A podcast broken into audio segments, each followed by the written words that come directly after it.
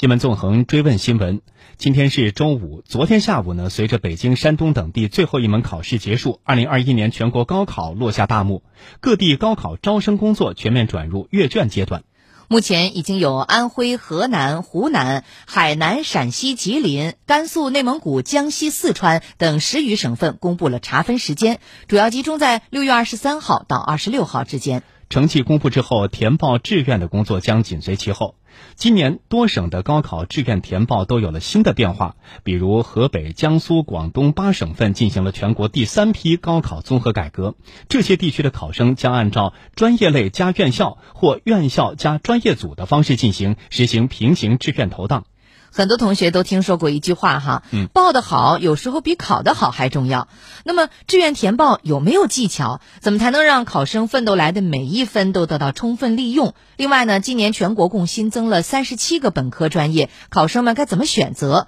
我们来听总台央广记者李欣的报道。目前，大多数省份都是在公布分数之后填报志愿，但高考分数公布和志愿填报开启时间间隔较短。比如，河南省六月二十五号公布高考成绩，六月二十六号就将启动第一次高考志愿填报工作。黄河科技学院教师罗红磊提醒考生，要想在志愿填报时得心应手，分数出来之前就要提前做好准备。通过官方网站公布的高考答案，对自己高考成绩进行一个预估，通过这个预估分，提前排查出来自己分数适合的一些院校，对今年的高招政策。和志愿填报技巧进行全面的学习，为后期填报志愿做好准备。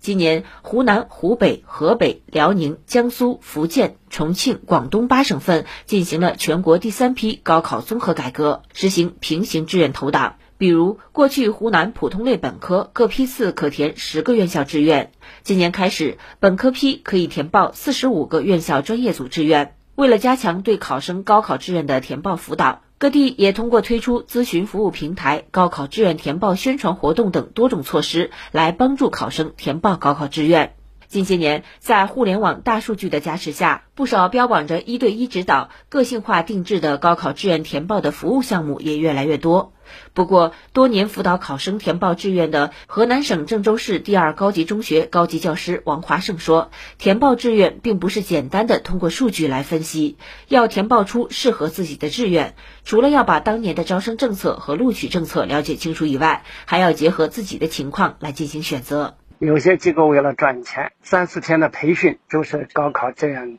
规划设计师了，给你搞一些职业兴趣测试啊什么之类，反正他手续弄得越多，他收费就越高。实际上就是利用招办提供的这些信息数据，在网上给你进行一些简单的匹配。在高考招生录取方面，今年全国一共新增了三十七个本科专业，涵盖了法学、教育学、历史学、理学、工学、农学、医学、管理学、艺术学九大门类。绝大部分专业将于今年启动首次招生。例如，在工学专业当中，北京理工大学、山东大学、南开大学等七所高校依托强势的学科基础，在今年招生专业当中新增了密码科学与技术。北京理工大学招生办公室副主任张瑞介绍，基于呢北理工在密码算法与协议、人工智能安全、大数据隐私保护、区块链密码应用、抗量子计算密码等方向的特色研究优势，推动密码技术